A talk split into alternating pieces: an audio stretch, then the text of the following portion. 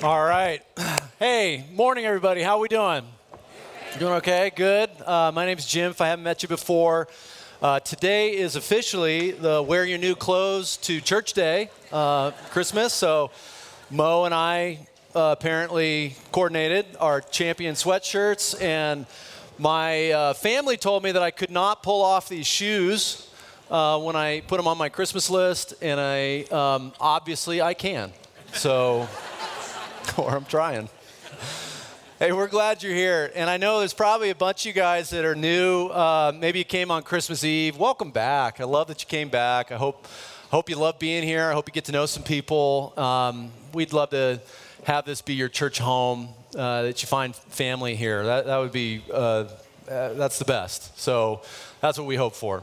Um, I want to I want to just have a little fun before we start because I just been noticing everybody's making predictions about everything. You know, first of all, there's this big debate: is this actually the beginning of the decade, uh, or is it the last year in the decade? It seems to me like every year is the beginning of a new decade. So let's just get through that, right? It could could be the 2015 is the beginning of another 10 years. So, uh, so I don't. I'm not commenting on that, but I am interested in all these predictions that are out there. And I want to give you, I want to start today by giving you some predictions about some people you know, some Ascent people. Just curious, what are, what are the people you know at Ascent going to be doing 10 years from now? I had no idea we'd be doing this uh, back in 2010. I never would have thought that we'd have moved here and helped start a church. And so, what's going to happen over these next 10 years? So, I, I decided to look at some of our folks with that. I decided that we're going to do our own ascent predictions, and you can hold me to these, okay? Here's our ascent predictions for 2030, and I want to start with Maurice. Everybody loves Maurice. Maurice this, Maurice that. Everybody, Maurice great. Blah blah blah. What's Maurice going to do in 2030? What's Maurice going to be doing? That dude's capable of a lot. I decided. You know what I, I figured out? Maurice is going to run for president in 2028. Maurice is going to run. I think he's going to win. I think he's going to win in 2028. Marie's going to run. He's going to win. He's going to lose, though, the fight with his wife, Aisha, about how many kids they're going to have. I think he's going to have six kids, man. So he'd be in the White House with six kids. Some of you guys think, uh, oh, well, is he saying then Aisha is chasing all these six kids around the White House? You know, what's Aisha going to be doing while Maurice is, you know, President Cox and all that? Aisha, no, she's not chasing the kids. Actually, she is going to star and win a Golden Globe in a Disney Plus Star Wars TV show. She's gonna be like this new cool kind of Jedi thing that she's gonna do. And they're gonna need somebody to watch their kids. And that's where my prediction for our next person comes in. That's, I think, what Chris Lagadros is gonna be doing. Um, I think they're going to hire him. He's going to come to the White House. He's going to watch those six kids running around. I think that's a great role for him in 2030. Um, what about Becky, right? Becky's up here. She's singing. There's a picture of her on Christmas Eve. Some of you guys know this love, man. You come to Christmas Eve. You could care less about me and Bill. Get rid of those guys, right? All we care about are Becky singing and the trikes. Those are the two things you care about with a Ascent. So Becky's singing Christmas Eve. Here's my prediction. We're going to tee her up and make her sing Oh Holy Night every Christmas Eve for the next like four straight years. Some of you love that so much, you're going to be like, we're starting our own church. We're splintering off. We're going to buy the Cinnabar and we're going to start our own church over there. And every week, Becky's going to sing Oh Holy Night. Okay, that, that's what you're going to do, I guarantee. And then what about Bill, my co pastor Bill? This is a picture of him on Christmas Eve doing his thing. Before you go to the next slide, um, I want you to tell you something about Bill. I want to tell you um, why I don't like him. Um, Bill drives me nuts, you guys. He is one of those guys that just doesn't age. Have you know? Like, uh, it just, it's so, the rest of us are getting wrinkled and growing hair in places and not other places, and he just keeps staying young, little baby face Bill. Driving me crazy, this guy. Until you realize he's a vampire okay? the dude's a vampire. This is why we never serve garlic at, at, our after church lunch. Some of you have figured that out. You've put two and two together over time. The dude's a vampire. I think this is the decade it finally catches up with them. This is Bill preaching in 2030, right here. Yeah, stick it, Bill. Yeah, how do you like that? And he's going to start a support group, and they're going to start every meeting saying, Bald is sexy. It really is. Bald is sexy. It really is. that felt so good to get off my shoulders. now, some of you guys are wondering, well, what about you, Jim? What are you going to be doing? Uh, there's only two things you need to know. I'm going to join Becky's church, and I'm going to join Bill's support group. Okay, that's what I'm doing.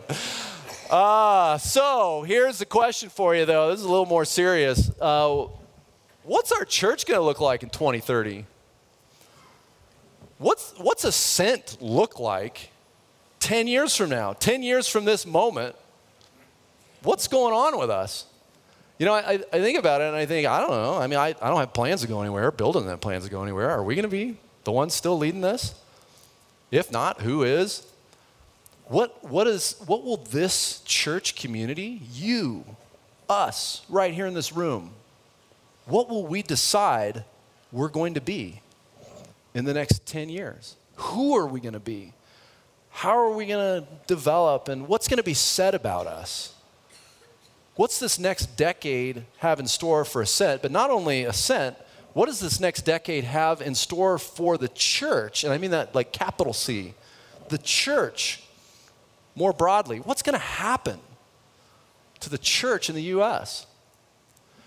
Guys, I, I've read a super interesting article here over the last couple weeks, and essentially it was reflecting on the last decade. And the article got my attention because it was titled "The Death, uh, the Decade Christianity Died," or something like that in the U.S. And it kind of went through this argument, saying that the author was saying he thinks that this will be the decade that we look back on, uh, this last decade, and say, this is why people are no longer Christians, because of what happened in the 2000 teens or whatever we call it. And he had a lot of interesting arguments, and he, one of the statistics that he rolled out that I was like, whoa. He looked at 2007 and he contrasted it with 2019, and in that 12 year period, over 12 years, 12% less of Americans in those 12 years now say that they're Christians. I kind of expected 12% less to say they go to church. That wouldn't surprise me at all. But to read that 12% of Americans would say they're not Christian anymore, wow, 1% a year. What's going to happen in the next decade? Are we going to keep having 1%? Millions of people every year saying, I, I definitely do not call myself Christian anymore. I want to tell you guys about a conversation I had that dealt with actually all the themes of the article. It was kind of fascinating. It was actually during the Christmas shop. So while all that's going on and it's so great, I ended up having a conversation with a guy who was sitting next to me. I didn't know him. He's an extrovert, so he started talking to me, and we got going. And at the very beginning of the conversation, he slipped in this line. He said, Yeah, you know, I'm not a Christian anymore, but blah, blah, blah. it just kind of kept going. And so a minute or two passed, and I said to him, um, Hey, I hope this isn't too personal for me to ask, so forgive me, but uh, you said you're not a Christian anymore, and I just, I'm so curious why. What, what, did something happen, or did somebody do something? And he ended up telling me the story, and we talked for probably a good hour.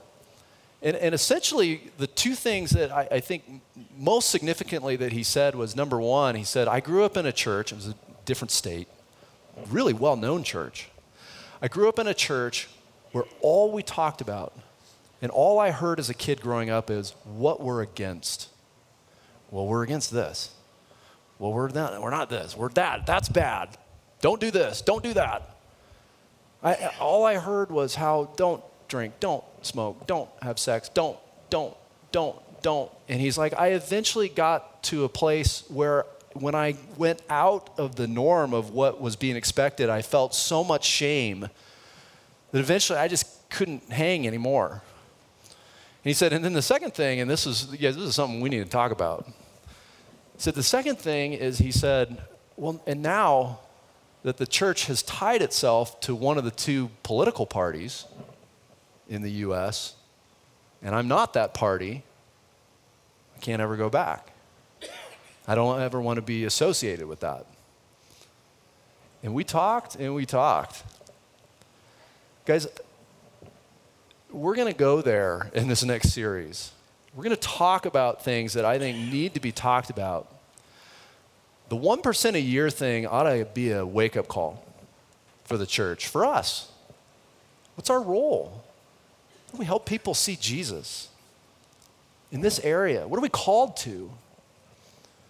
You know, we're, we're doing the series, 2020, Finding God in a Blurry World. Quick survey. Anybody in here think that 2020 is going to be less blurry than 2019? I don't see a single hand. Yeah, uh, we're not talking about how we can make the world less blurry, because it's going to get more blurry. What we want to talk about is how do we find God? How do we see Jesus? How do we actually, hopefully, help other people humbly find Jesus? These next few weeks, we're going to talk about how do people perceive the church? What do they see, when they hear that word, even? What do they think? We're going to talk about how race and racism is affecting all this. We're going to talk about God and politics. We have to. We've got to talk about what's the relationship there and what should it be and what shouldn't it be. These questions, I think, are so key to how that percent of Americans that keeps stepping away from their faith perceives the church and perceives God. We got to talk about this stuff. I hope you'll be here with us these next few weeks as we dive in. Um, what I, what I want to do, though, is I want to start today by looking at a passage that I think helps look at the life of Jesus and say, this is who maybe we ought to think about being, and this is who we shouldn't be. And, and, it's, it's right there in this short little passage, and it's Jesus at his normal brilliance. And, and for us, we have this conviction that, that Jesus was God on earth. And so there's no better way to understand what God's heartbeat is, is than to look at the life of Jesus and to see what he's doing and see what he's saying and see what he's thinking and how he treats people. If you want to know what God's heartbeat is, look at this guy because it's right there, plain for us to see. And so uh, it's in Mark chapter 2 where I want to pick up with a story of, of what he's up to. And I, I love this. Look at Mark chapter 2, and we're going to look at verses 13 through 17. It says this says, uh, Jesus went out to the lake shore again and he taught the crowds that were coming to him. People are always just flocking to hear him talk. See, what, what is he saying? And as he walked along, he saw Levi, son of Alphaeus, sitting at his tax collector's booth. Okay, this guy Levi is a tax collector, and apparently they had booths that they would sit at. Okay, I, I want to I want to have you imagine for a second how people would have felt about this guy sitting at his tax collector's booth, Levi. Uh, just picture for a second a neighbor of yours, okay? Get in your mind a neighbor that you kind of know, but not really. Maybe you say hi to him or her when you go to the mailbox. Uh, you think you know their name, you're pretty sure you don't know the wife's name, you know, like it's one of those neighbors. Uh, and so you've got this neighbor, but somehow your neighbor, figures out how to siphon off 10% of your annual income every year. How to take 10% of your money every year and it goes into his pocket. And he's doing this and he's figured, this is word, he's figured out a way to do it that's legal. He's, he's got this full support of the government. And in fact, if you go against him, he's gonna, he can just, he'll call the police in.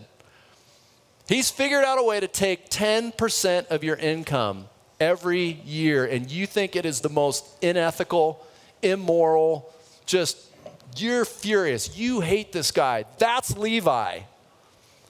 Levi has traded out.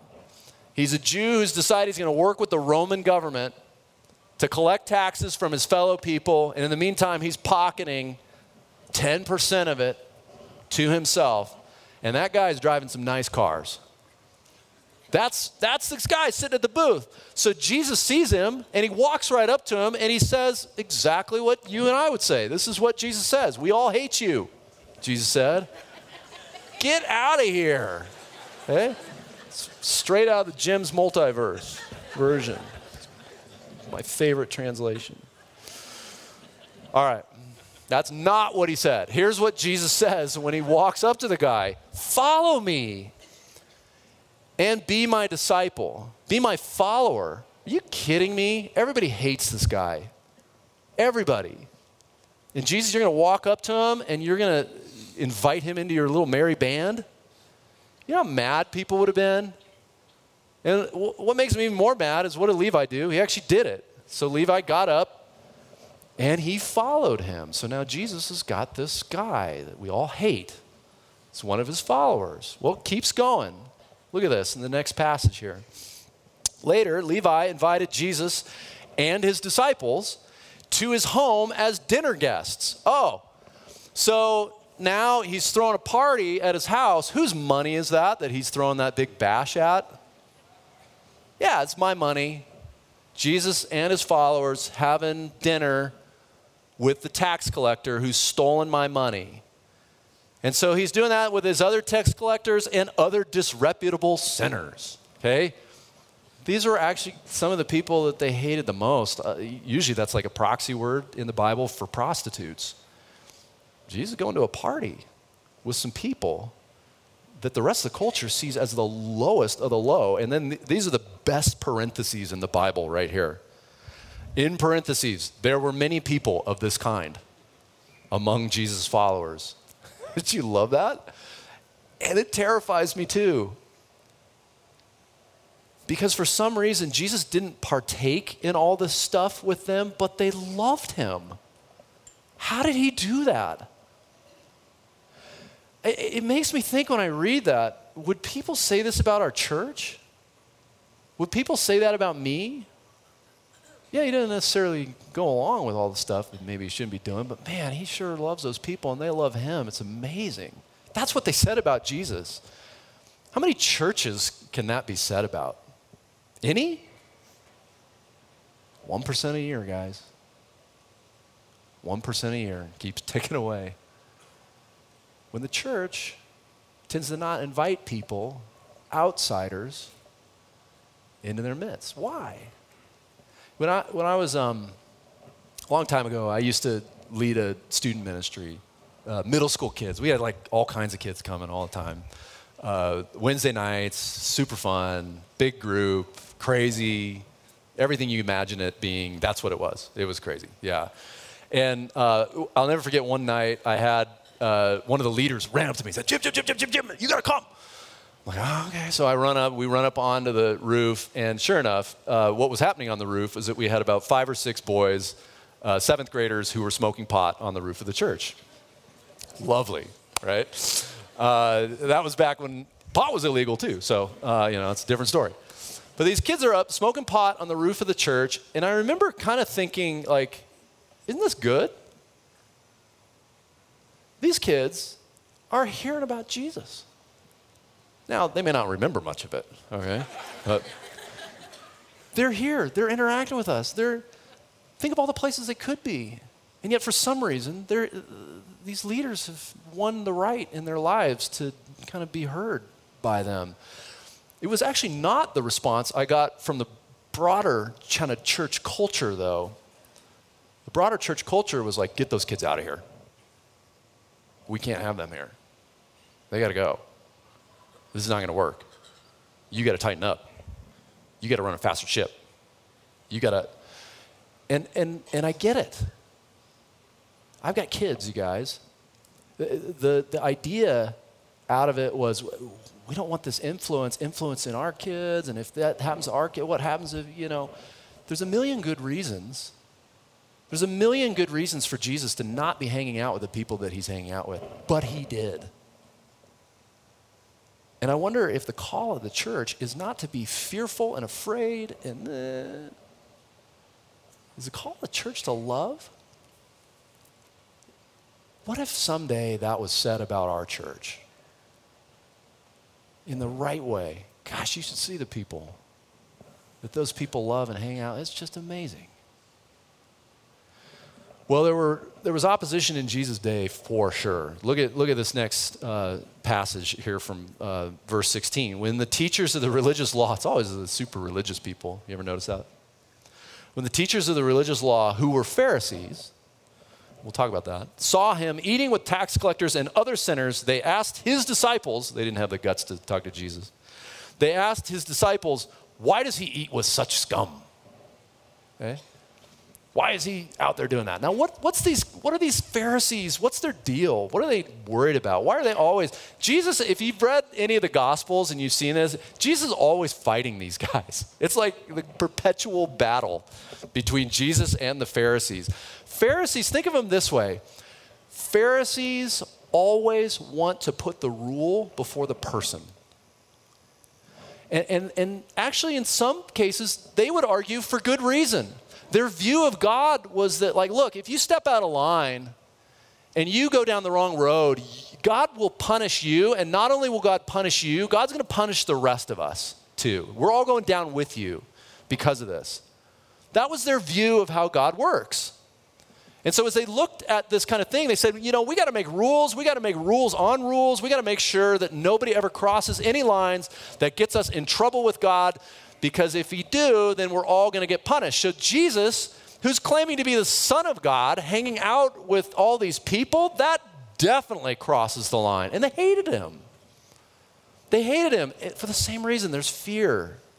There's concern, and they're missing the heart of God.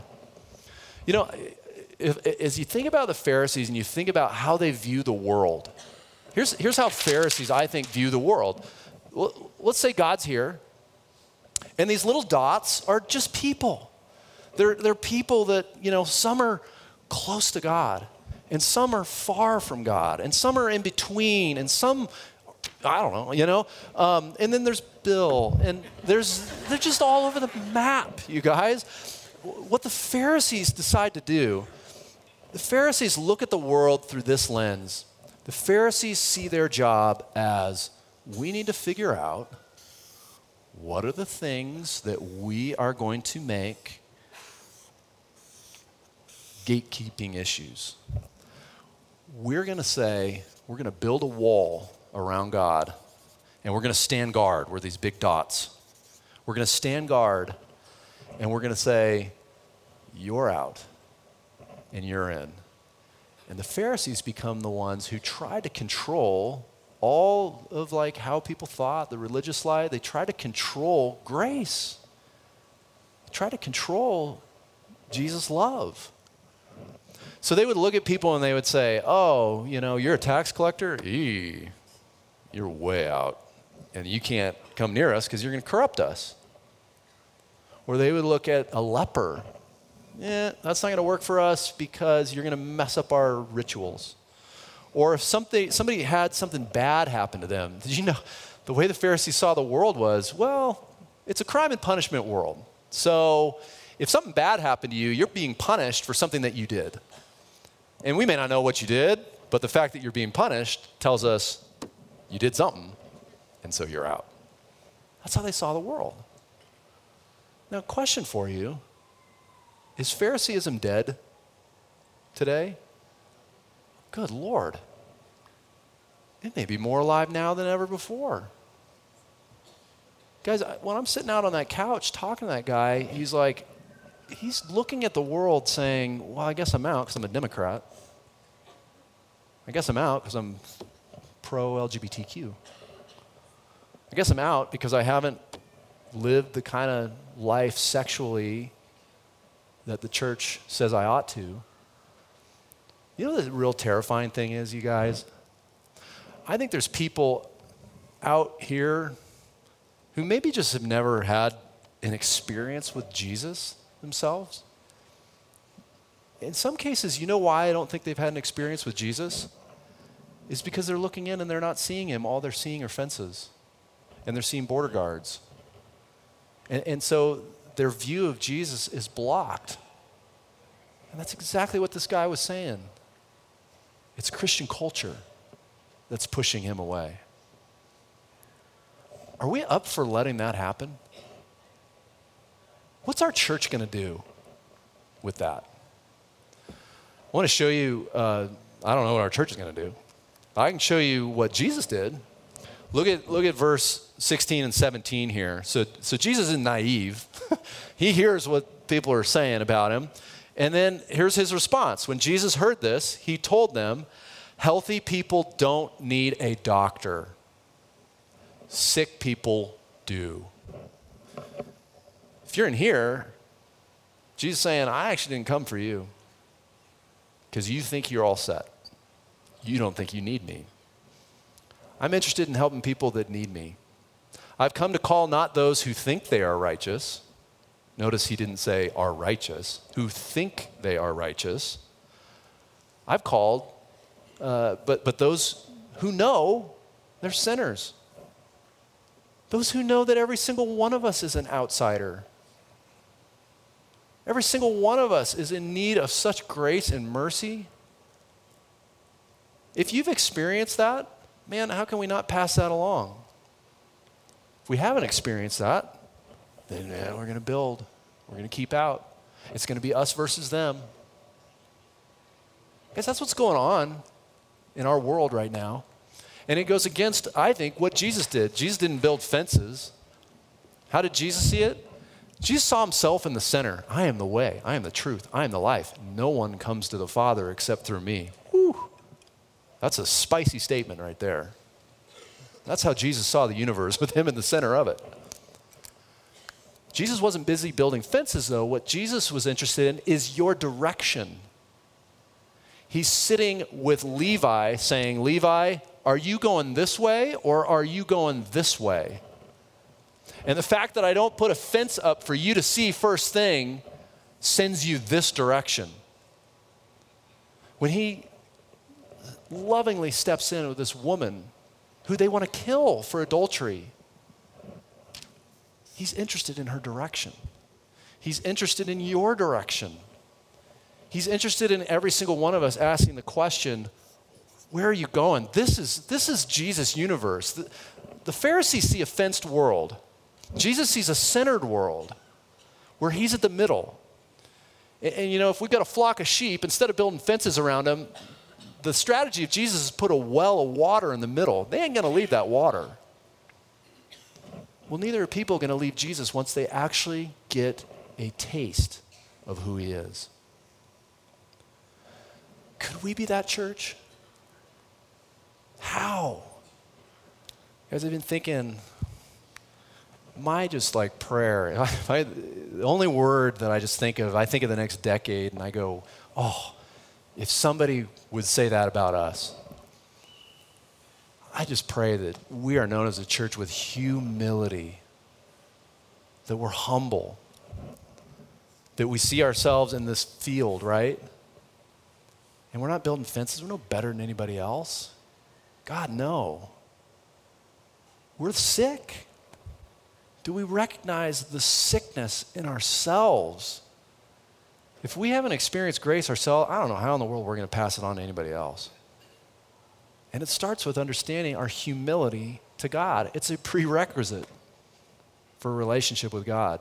I need you. And all of a sudden, when you say, I need you, it gets a lot easier to extend grace to other people. And yet, if you're like me, man, that spirit of the Pharisee is tenaciously in my heart. And it just pops itself up, and I'm like, what? I was, um, I was at uh, Alfalfa's Market in Boulder uh, a few weeks back, and don't worry, I don't shop there. I can't afford it. Okay, so um, I, we're super card people. Uh, but I'm at Alfalfa's I'm at Alfalfa's Market. I'm sitting in the little cafe. And when I walked in there, I noticed the signs up, and the sign said, uh, no talking on your cell phone in here, right? Just like lots of places, because it's annoying. And I had been thinking about calling my wife, talk to her about something, but I was like, you know, the rule says no cell phone. I'm not going to talk on the cell phone. So I sit down, I start typing. No kidding, I'm working on this stuff. I went there that day and I was working on the stuff that we wanted to talk about. So I'm I'm writing this all down and I'm, you know, thinking, wow, this is good. And oh my gosh, blah, blah, blah. And uh, all of a sudden, this guy starts talking on his cell phone loud. Okay, he's in the middle of the room and he's like talking on his phone. And I'm like, finally, I'm like, I can't work. I'm looking around the room. Everybody stopped what they're doing and they're all staring at this guy. And we're all like, really? You know, and I try to work again. And then finally, I can't work. I'm just, you know what? If he's going to talk that loud, I'm just going to listen in. I'm going to see what this dude's talking about. Yeah, all right, let's see how much you like this. I'm going to hear what you're saying. Here's what I hear. No kidding. This is what he says Yes, officer. Yes. Could you, um, no, here's the address. Yep. He just texted me five minutes ago and said that he was thinking of killing himself. Yes. Could you please send an officer over there right away? Guy was on the phone with the police talking about a friend or relative, I don't know, somebody of his who was talking about killing himself. I'm sitting there worried that he's breaking the cell phone rule. Guys, uh, this is a classic, classic thing about how people and I would say churches work. Over time, rules eclipse people. Rules become more important than what people need. And 1% a year just keep saying, yeah, I don't want any of that. What does it mean for us, guys, to be a church that loves the people around us? I'm thinking about that conversation I had out there, and I just can't help but think he, he's talking about his upbringing and this big church and another state and blah, blah, blah, and how, you know, it was all about the things they were against, never about the things they were for. And I just think about even the kids in our church. We had them in the room with us here a few minutes ago. What stories are they going to tell? Can you picture them in 2030? What are they going to say? You know how important it is? The church environment that a kid is in, because it shapes everything that they believe about the church, and often it shapes then who they see here. What are our kids going to say? Guys, I'm praying. I'm praying that our kids 10 years from now are saying, My church was for our city. My church was for our schools and our teachers. My church, my church was for every kid getting Christmas presents. You know, last year we um, saw a church that we helped plant in Bolivia take root and start and go. And we found out that a couple hundred kids are actually part of a program there now that is getting them off the streets, and the gangs have now moved away because there's no more kids to recruit in the gang because they're all part of this church that Ascent had a help, uh, had a hand in helping start. What if we're a church that's for kids like that? We had a group of women last month that did a fair trade market all these people are coming down and, and buying things where we know that the people who made it aren't getting forced to do it in a sweatshop somewhere. I want to be known as the church that's for that. I want to be a church that's known, gosh, these people are for other people. They don't gear up every day and go to fight, us versus them. They're for us, they're for the community. Man, most of all, I, I hope we're known, we're for Jesus. We're for who he said he was. We're for having a relationship with him because of the cross and the resurrection. I want to be that church. Not against, against, against, against. I want to be the church that's for. What if that guy out there had told that story? That's the story we want our kids to tell in 2030. I'll tell you how the conversation ended. It was about an hour, and um, I said to him, Man, I, I first just said, You told me a lot. Thank you. And I know that probably maybe feels a little weird telling a pastor all this stuff. Maybe there's a trust thing there that you graciously overcame to talk to me. I said, Thank you. I said, Can I just, can I tell you a couple things that I heard and you can tell me if I heard you right? He said, Sure. I said, Well, number one, what I heard you say is that Christian culture, it's really harmed you that you've been really hurt by it. Am I right in saying that? He goes, Oh, yeah. He goes to the point where I, I will never let my kids near a church. Like, no chance. Okay. I said, Can I tell you one more thing? I said, I want to tell you something I didn't hear. I didn't hear you say you're done with Jesus. He said, You're right. Guys, how do we help people see Christ? How do we help them have a relationship with Him? Our vision statement, I'm going to show to you real quick.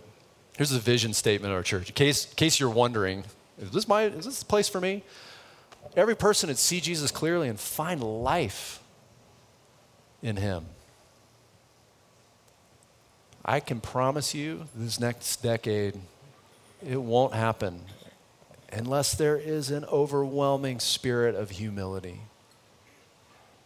an overwhelming spirit of understanding our own sickness and need for God, and the ability to pass that along is a beautiful thing. Guys, God is going to use this church, I think, is going to use you in these next 10 years in a way that we go forward and say, God, we need you, we love you, and we're going to love the people around us.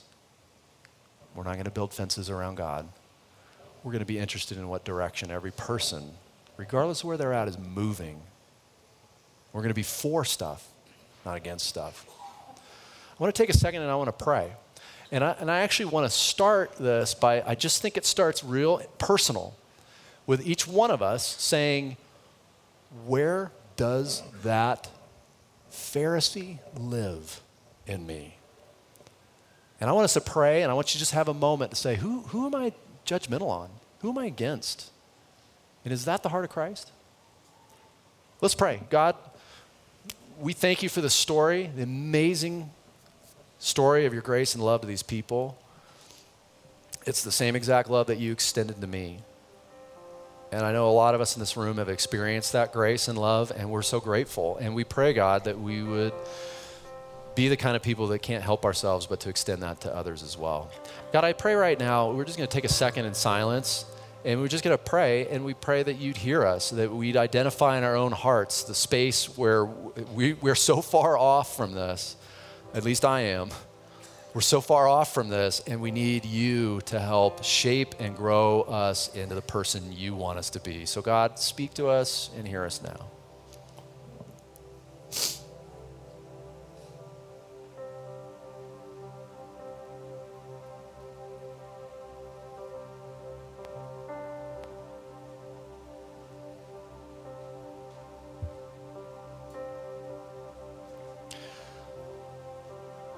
Lord, thank you for um, y- you can hear every one of us at the same time. It's a cool trick you have. I love that, and I pray God that um, that we would remember you this week, that we would extend grace to one person this week that is the hardest for us to do. Would you help us to make that step this week? Would you help us to have the humility that you have? Lord, we love you. We thank you. And we pray now, God, that you hear us as we sing our hearts to you. In Jesus' name, amen.